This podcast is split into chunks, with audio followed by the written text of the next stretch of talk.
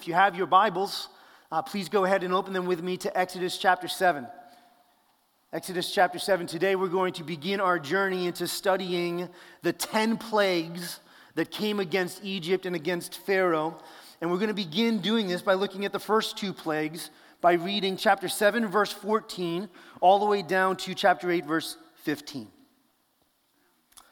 It says, Then the Lord said to Moses, Pharaoh's heart is hardened he refuses to let the people go. Go to Pharaoh in the morning as he is going out to the water, stand on the bank of the Nile to meet him, and take in your hand the staff that turned into a serpent. And you shall say to him, The Lord, the God of the Hebrews, sent me to you, saying, Let my people go, that they may serve me in the wilderness. But so far you have not obeyed. Thus says the Lord. By this you shall know that I am the Lord. Behold, with the staff that is in my hand, I will strike the water that is in the Nile, and it shall turn into blood. The fish in the Nile shall die, and the Nile will stink, and the Egyptians will grow weary of drinking water from the Nile. And the Lord said to Moses, Say to Aaron, Take your staff and stretch out your hand over the waters of Egypt, over their rivers, their canals, and their ponds, and all their pools of water, so that they may become blood. And there shall be blood throughout all the land of Egypt, even in vessels of wood and in vessels of stone.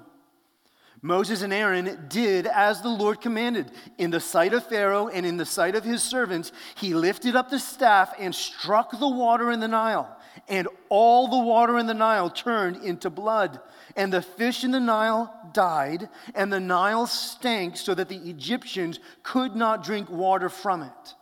There was blood throughout all the land of Egypt. But the magicians of Egypt did the same by their secret arts. So Pharaoh's heart remained hardened, and he would not listen to them as the Lord had said.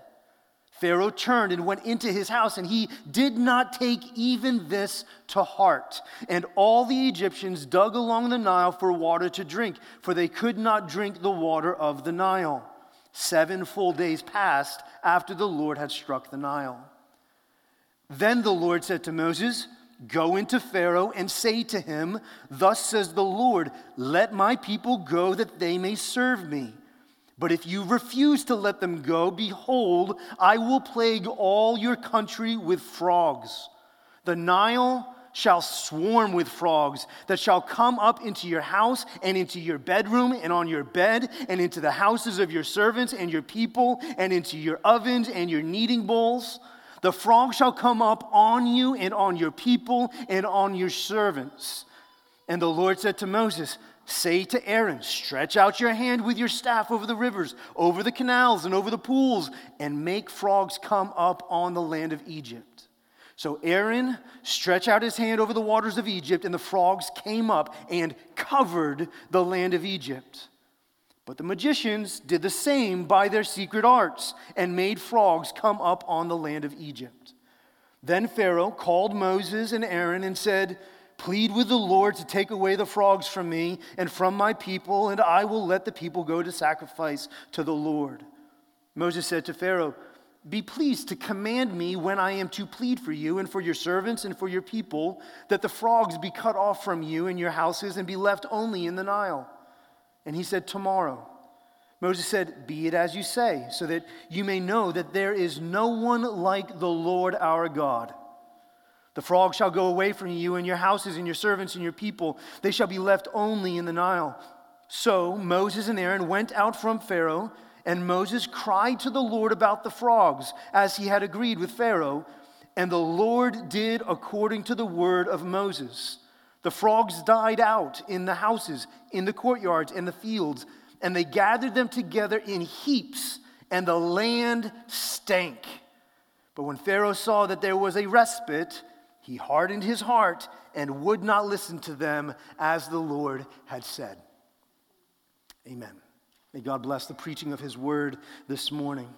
You know, at times when we are reading our Bibles, it can feel very much like the stories that we are reading are only ancient accounts of things that do not really apply to us or to our lives today. Isn't that true?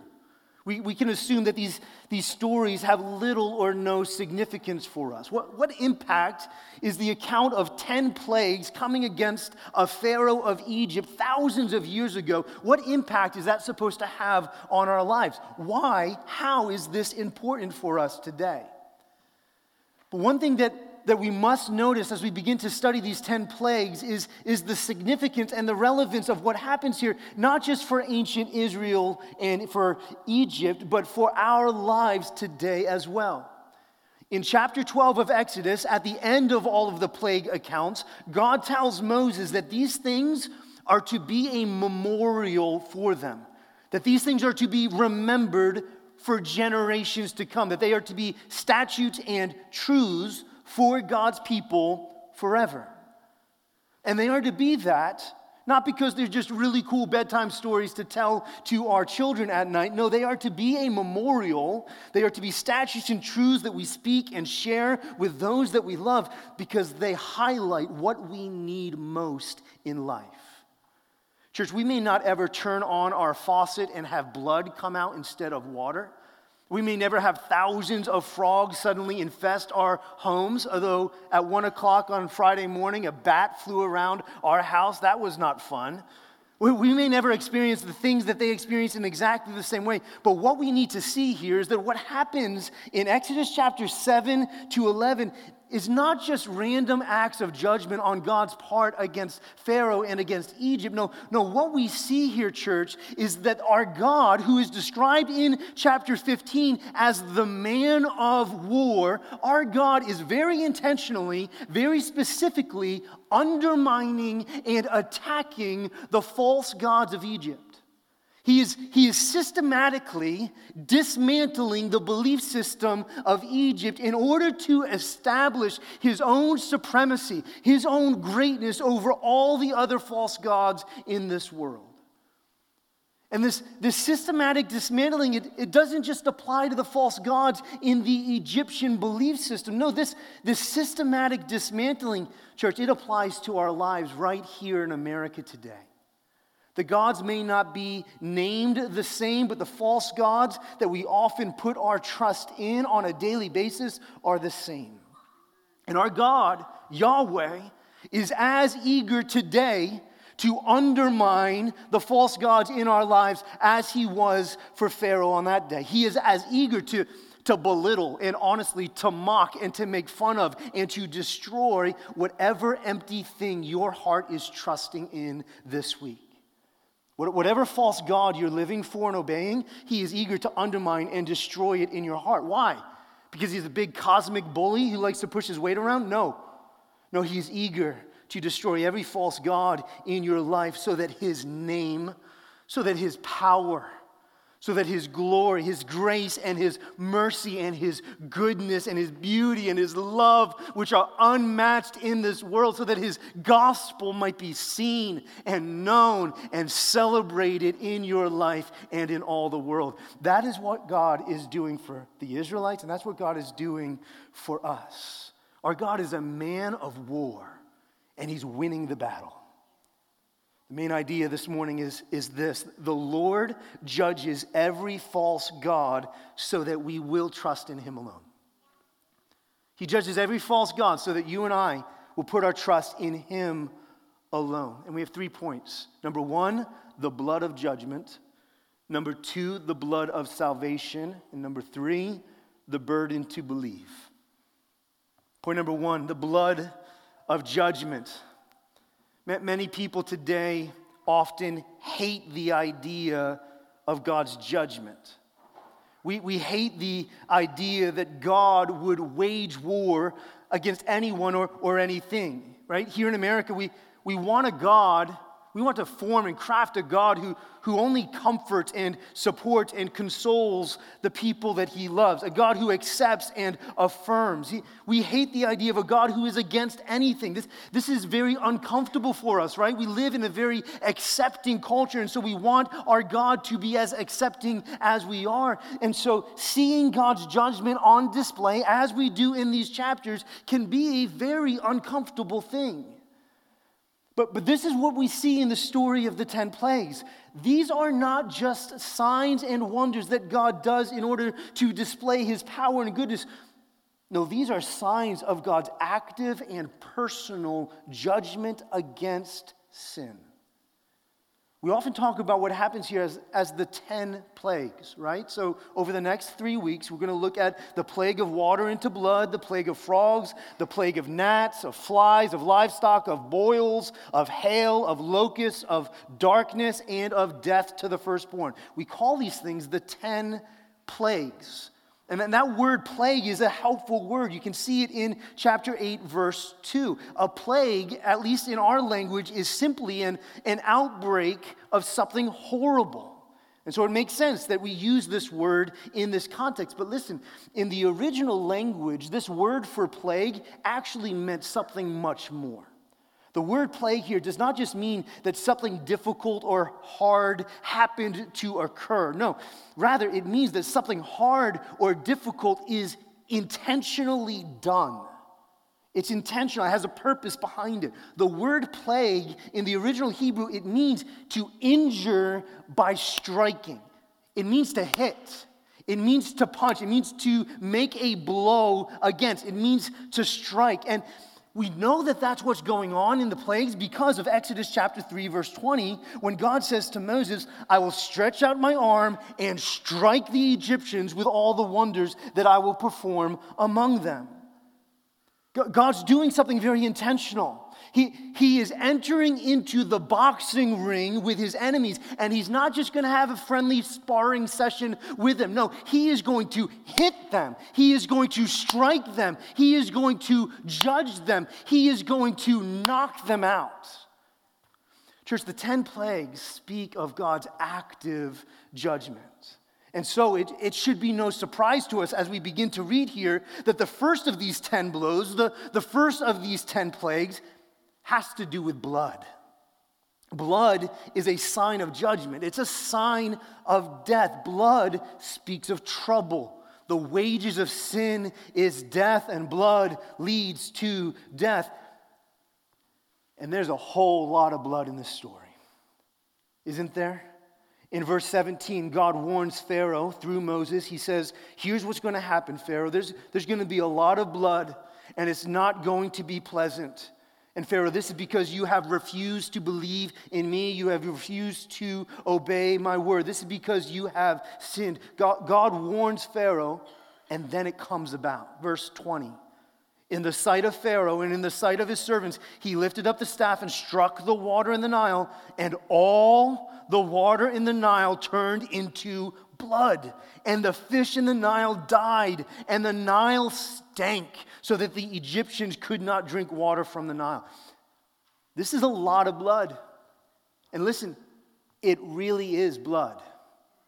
Many people have tried very, very, very hard to explain the 10 plagues as just natural occurrences that may have happened. They try to say that these things didn't really happen in a miraculous way from the Lord. They were just natural occurrences that happened in succession to, to convince Pharaoh they say things like, the water didn't really turn into blood. No, there was just a lot of floodwaters in the Nile, and it, it stirred up a lot of the mud and a lot of the algae in that day, and the mud was red in, in Egypt, and so it just looked like blood. And then that algae made it impossible for the frogs to stay in the water, so they came out into the land. It was a natural thing, and then they died off on the land, and that bred gnats and flies, and so they just, they give these natural explanations for what happened here.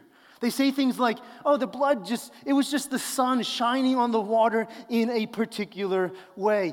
They try really hard to explain these things away, but I do not think that any of that is necessary. Our God is a God who spoke the universe into existence.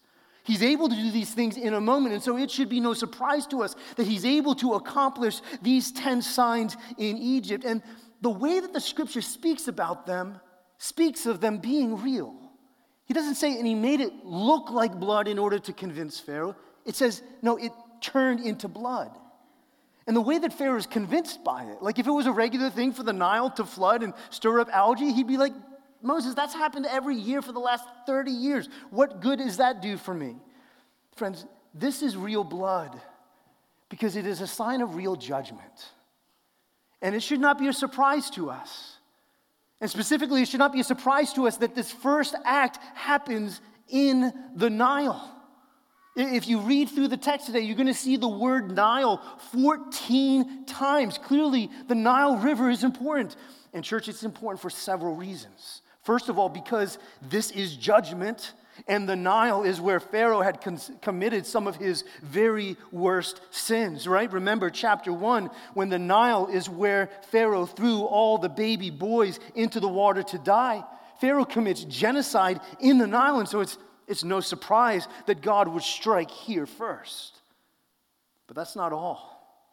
And we really need to see this. The, the Ten Commandments are not just God's judgment against Pharaoh. No, they are God's judgment against all of the Egyptian gods around them. The, the Nile River, it represented many of the gods that were worshiped in Egypt. Gods like the god Hapi, who was the god of flood, or the god named Khnum, who was the guardian of the Nile. And these gods in Egypt, they were a really, really, really big deal because the Nile was a really, really big deal.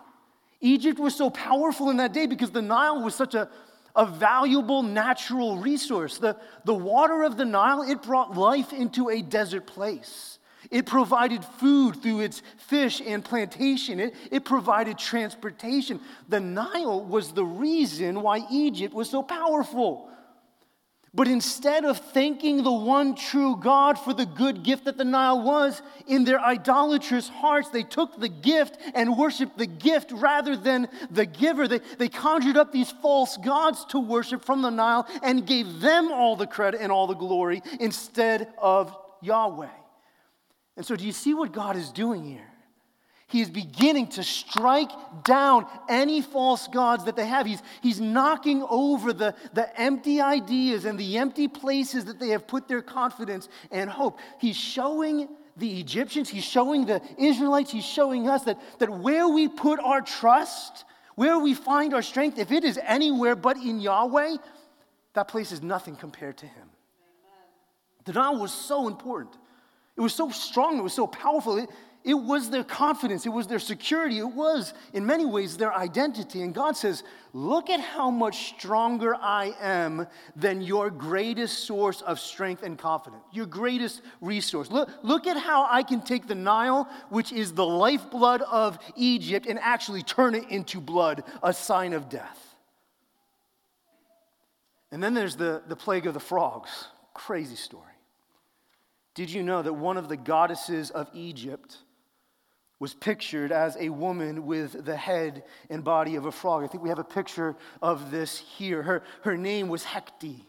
She was apparently the, the god of fertility and life, a, a life giving goddess, goddess, goddess from the Nile. And so, so, how remarkable that Yahweh takes this sign of the goddess, the, the, the picture of a frog, which would have been revered and worshiped, it would have been cherished. How remarkable that he takes it. He causes thousands of frogs to come out into the land. It says that it covered the land so that the sign, which was so dear to them, would suddenly be hated and now a source of disgust.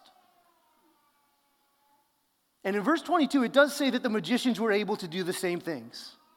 They apparently turned a little bit of water into blood, and they apparently made frogs come out of the land, and they probably did that through demonic power, or at least through sleight of hand.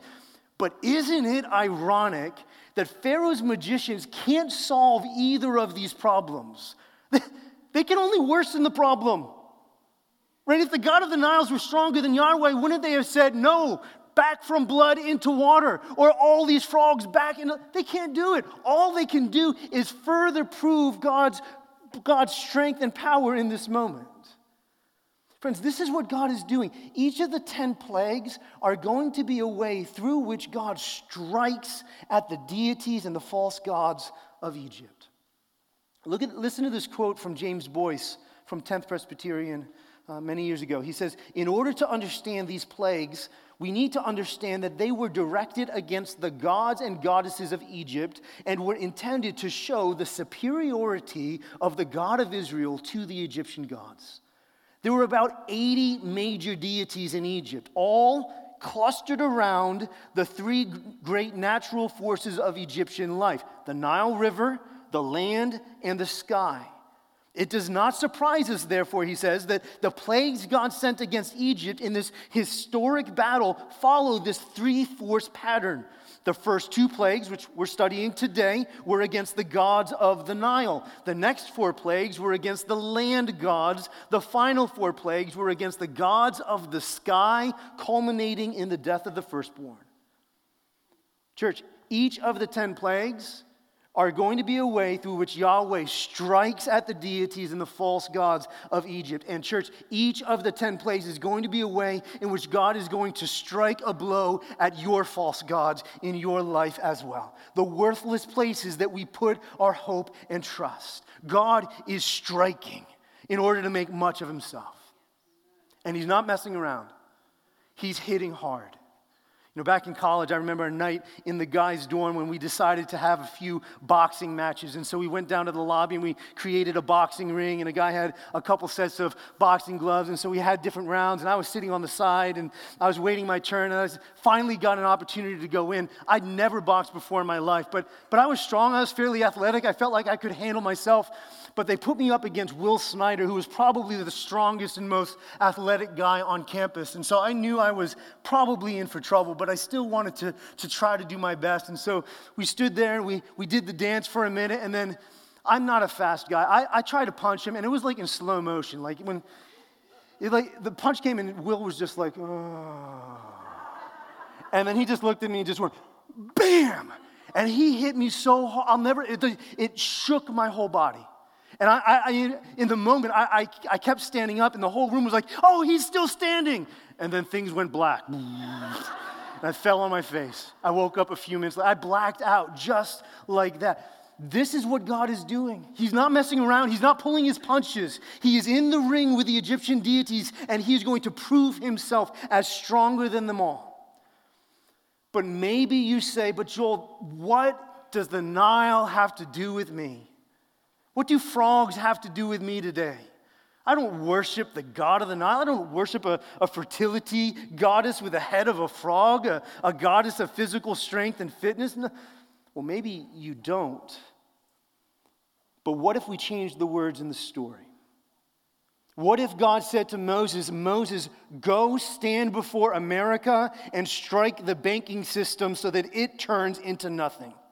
Moses, Silicon Valley Bank, and others turn them from a sign of strength and power into a sign of weakness and death. Or Moses, stand before America who, who so loves their physical strength and beauty and who idolizes their fertility and their power and strike them with personal weakness and sickness and disease and depression. What if God did those things? What would that reveal to us about our hearts? I imagine that it would. I imagine that it is revealing a whole lot about our hearts. It reveals false gods that we worship empty, shallow places that we put our trust and hope in every single day. And when they're taken away, aren't we shaken? Don't we feel our, our, our anxiety rise within us? And some of us might try to be the magicians and explain it away and say, well, praise God, I didn't invest in the banks. I bought silver or I bought gold. I have crypto. Or praise God that I, I locked in that lower interest rate. Now I'm saying we're just worshiping something else and it won't prove anything to us. When God struck the Nile, he was striking at Egypt's economy and the, their greatest source of, of pride and strength. What is it in your life? We need to ask that question today. What do we worship and what do we put our trust in more than God? Is it money? Is it physical fitness? Is it fertility? Is it the goddess of, of physical strength and beauty? Redeemer family, let, let me just let me just encourage you, let me encourage myself, let me encourage all of us to make ourselves vulnerable over these next three weeks as we study these plagues together. Let, let me encourage you to not assume that your belief system is perfect. Let me encourage you to, to humbly put every false God in the ring with Yahweh, and then let's see who's standing at the end. Put the God of money into the ring. Put, put the God of security, the God of prosperity, the God of pleasure, the God of reputation, the God of success, the God of power, the God of family, the God of marriage. Put all of it, whatever it is, put it in the ring and let's see how they fare against Yahweh Himself. let's humbly consider who is most worthy of our trust. Amen? That leads us to our second point. Point number two. The first point was the blood of judgment. Point number two is the blood of salvation. So, how do you feel about God's judgment? Does God's judgment make you, make you a little bit uncomfortable? Do you, do you prefer to think of a God who is only gentle and, and peaceful? Redeemer family, it, it needs to be boldly said that you and I do not want to worship a God who is only gentle. You do not want to worship a God who is accepting and affirming of all things. You, you, don't want a God who does not stand up against wrong and injustice in this world. You don't want a God who is a pushover and who wants to share his glory with a frog goddess. Or share his glory with the God of the Nile, or share his glory with America, or share his glory with you. No, you want a God who absolutely insists on standing alone in his glory. Why? Because he knows that to be accepting of false things, to affirm sin, to allow us to worship false gods, is to steal from us the greatest source of life and hope and peace, which is himself. If God was accepting of, of, everything that we desired, if He was cool with believe what you want to believe and you believe what you want to believe, He would not be a God of love. He would be an unloving God. No, He's a God who knows that there is only one way and who insists that people follow that one way and who actively and intentionally judges those who do not follow the way. That is a God who is truly loving. In his great love, our God will not allow all of humanity to worship dead idols. In his great love, he will not allow us to give our affections to another. In Jeremiah chapter 2, Jeremiah says that God actually contends with his people. He wrestles with us, he judges us at times. Why? Because his people have forsaken the one true God and they have drunk, Jeremiah says, from broken cisterns. Cisterns with dirty water when they have the fountain of living water to drink deeply from. Christian, God will contend with you in this life. He will undermine false gods in your life. Why? Because when you worship other things, when you grow comfortable with that sin in your life, when you live for yourself, you are drinking from broken cisterns with disease and contaminated and dirty water when there is a fountain of living water for you to enjoy. He wants you to be refreshed. He wants you to be happy. He wants you to be satisfied. And so he contends with you in life. He judges everything that does not stand in solidarity with him. And he is right and good and just and holy to do these things. Our God is good in his judgment. Christian, you do not need to blush when you talk about God's judgment. You don't need to be bashful about this. This is not the dark side of Christianity that we need to hide or be bashful or apologetic about when people bring it up. You don't need to apologize and say, oh, yeah, those are the harder parts of God's word. Let's go read a psalm and let's, let's be happy in the gospel together. No, it's good for us to see, it's good for us to believe and to know and to celebrate the justice of our holy God. This is who He is. He stands unmatched and He God's word says, is a consuming fire. We're going to see throughout this book of Exodus that his presence is like fire and smoke. The whole mountain of Sinai, it trembled and shook under the weight of his holy presence. People will die if they approach this holy God callously. They will die. But this is our God, and we don't need to apologize for him. We must not apologize for him. We should not want it any other way. We should want to worship a God who is great in majesty and great in holiness and great in justice. But that does cause a problem. His justice is glorious, but his justice is hard. If he is this God of judgment, then you and I have an issue because none of us can stand before his holiness. We'll be consumed. Friend, you have committed enough sin in the last hour, even while being at church. Good, good job. You've committed enough sin, even in the last hour, to deserve eternal wrath from this holy God. The thoughts that you've had, the way that you've judged that person across the room, the way that you have gone angry in your heart towards others, the jealousy, the love, you deserve judgment. The wages of sin, even one sin, is death. And so all of us deserve death because all of us have bought wholesale into this thing called sin. Not one is righteous, no, not one. So what do we do?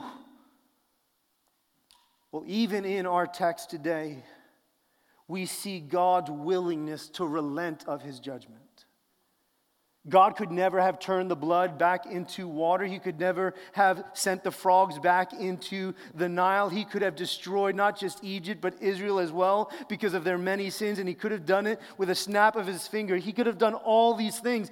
But in chapter 8, verse 8, we see Pharaoh say to Moses and Aaron, Plead with the Lord and take away the frogs from me and from my people.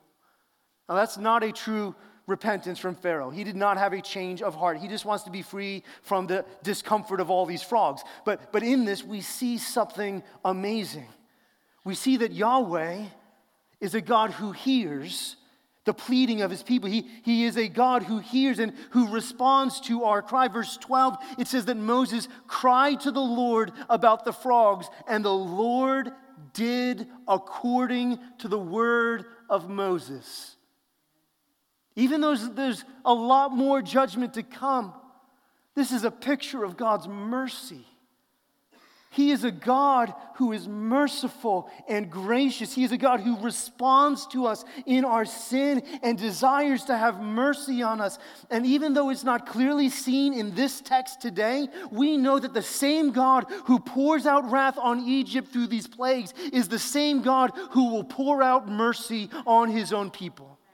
Church, church, I have been spending a lot of time in my devotions this year in the Gospel of John, and it has been so good for my soul. I'm loving the Gospel of John in a particular way because there are so many parallels in Jesus' life to the people of Israel found in the book of Exodus. So when Jesus, throughout the Gospel of John, has all of this I am statements I am the bread of life, I am the door of salvation, I am this, I am that, he is making a reference back to Exodus chapter 3, and he is saying, I am the same God, the God of judgment, that Moses saw in Exodus chapter 3. Jesus claiming to be the bread of life. That's a parallel to the manna that we're going to learn about later in this book. Jesus is the same God that is contending, that was contending with Pharaoh in Egypt. And, church, listen, this is why in John chapter 2, the first of Jesus' miracles is Him transforming water yet again, just like the first of His plagues was transforming water. Do you remember when Jesus went to that wedding and they ran out of wine? What does He do? He tells them, fill the jars with water, and He turns that water into wine. When we read that, we should immediately think of Exodus chapter 7 when he turned water into blood. One, a sign of judgment, the other, the sign of salvation and rejoicing. The same God who turned the Nile into blood turns water into wine because he is the same God who is right and good to judge our sin. He is the same God who says, I will judge your sin, but I have a way to be for you to be saved from your sin and from my judgment. This God who is full of justice and of judgment, he is even more full of grace and mercy for his people. Our sins, though they are many, his mercy is more. The, the God of the Old Testament that we're studying is the same as the New Testament God. They are not different gods. They do not change personality in the New Testament. They are the same. He is not less angry towards sin in the New Testament. No, the blood of judgment is as present in the New Testament as it was in the Old. The penalty is still death. But Jesus comes and he turns water into wine and into rejoicing and not blood because he knows that he is the perfect Lamb of God who came to take away the sins of the world. He came to sacrifice himself. He came to die, to shed his blood, real blood, because it's real judgment against your sin. And he came to do it to offer real forgiveness over your entire life and over the sins you committed just this morning. This is why the communion meal, which we will celebrate in just a few moments, we drink wine as a sign of his blood because his blood is the blood of salvation. His blood has washed our sins away. He has been fully just and merciful at the same time. This is the blood of our salvation. What can wash away my sins? Nothing but the blood of Jesus. What can make me whole again? Nothing but the blood of Jesus. For my pardon, this I see, nothing but the blood of Jesus. For my cleansing, this my plea, nothing but the blood of Jesus. Nothing can for sin atone, nothing but the blood of Jesus. This is all my righteousness, nothing but the blood of Jesus. Oh, precious is the flow that washed me white as snow. No other fount we know, nothing but the blood of Jesus. The blood of salvation is the blood of our Savior. And anyone who allows Him to wash them in that blood, you will be forgiven, and the wrath of God will pass over you and not drop on you. This is the gospel, and it is glorious, and it must be believed. That leads us to our third point. Point number three the burden to believe. So, throughout all of the 10 plagues, the call, we're going to see it again and again. The call is for Pharaoh and for Egypt and for God's people to believe. In our text today, verse 17, God says that these plagues are so that Pharaoh will know. Chapter 8, verse 10 again, so that you may know that there is no one like our God. The burden is to believe, to know that Yahweh is the one true God. This is the, the burden of these, these stories and these accounts. God, God is demonstrating that he is, He's worthy of our faith and worthy of our trust. He wants our entire belief system to be Him and nothing but Him. And He's going to undermine every other God in order for us to turn our trust and our faith fully back to Him. And listen, He's doing it for those who are already Christian, and He's doing it for those who are not yet Christian. If you are not a Christian here this morning, first of all, we want you to know that we love you and we thank God for you. Thank you for being here. Coming to church as a non Christian is an uncomfortable thing to do. Thank you. Can't believe that you're here. You could be so many other places. Listen, God wants you to know that He will continue to topple things over in your life. He will, over time, systematically dismantle things in your life that you have put your hope and your confidence in. Not so that you're just miserable and broken, but so that you will turn, so that you will respond, and so that you'll put your trust in the one true and living God. And so your life will be transformed. The call of this text is for you as a non Christian to believe, to, to not be like Pharaoh, who in, in chapter 7, verse 23, it says, did not take even this to heart. He ignored these realities. Or in chapter 8, verse 15, who would not listen. If you are not a Christian today, don't be like Pharaoh. Don't, don't be like him. If you, if you feel like things in your life are falling apart, if you feel like God is speaking to you in this moment, it could be very well that He is calling you to Himself, and you should believe in His name and call upon Him for the forgiveness of your sins. And, church family, the, the burden to believe is, is not just for those who are not yet Christian, but for all of us as Christians as well. I was affected this week by verse 18 in, in chapter 7, where God says that He will turn the Nile into blood, listen, so that the Egyptians will grow weary of drinking water from the Nile. How good of God to cause you and I to grow weary of drinking from false places of trust and worship. Are there things in your life that you put your trust in that God is undermining and giving you a distaste for? Have you been worshiping God and alcohol? Have you been worshiping God and food?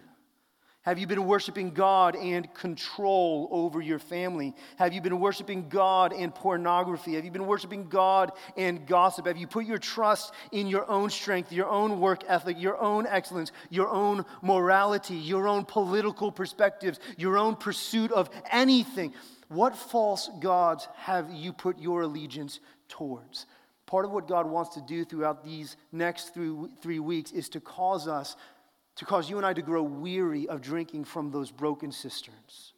He wants to expose the false allegiances of our hearts, the, the idolatry. He wants us to see how silly and foolish those things are compared to Him, and He wants us to trust in Him alone.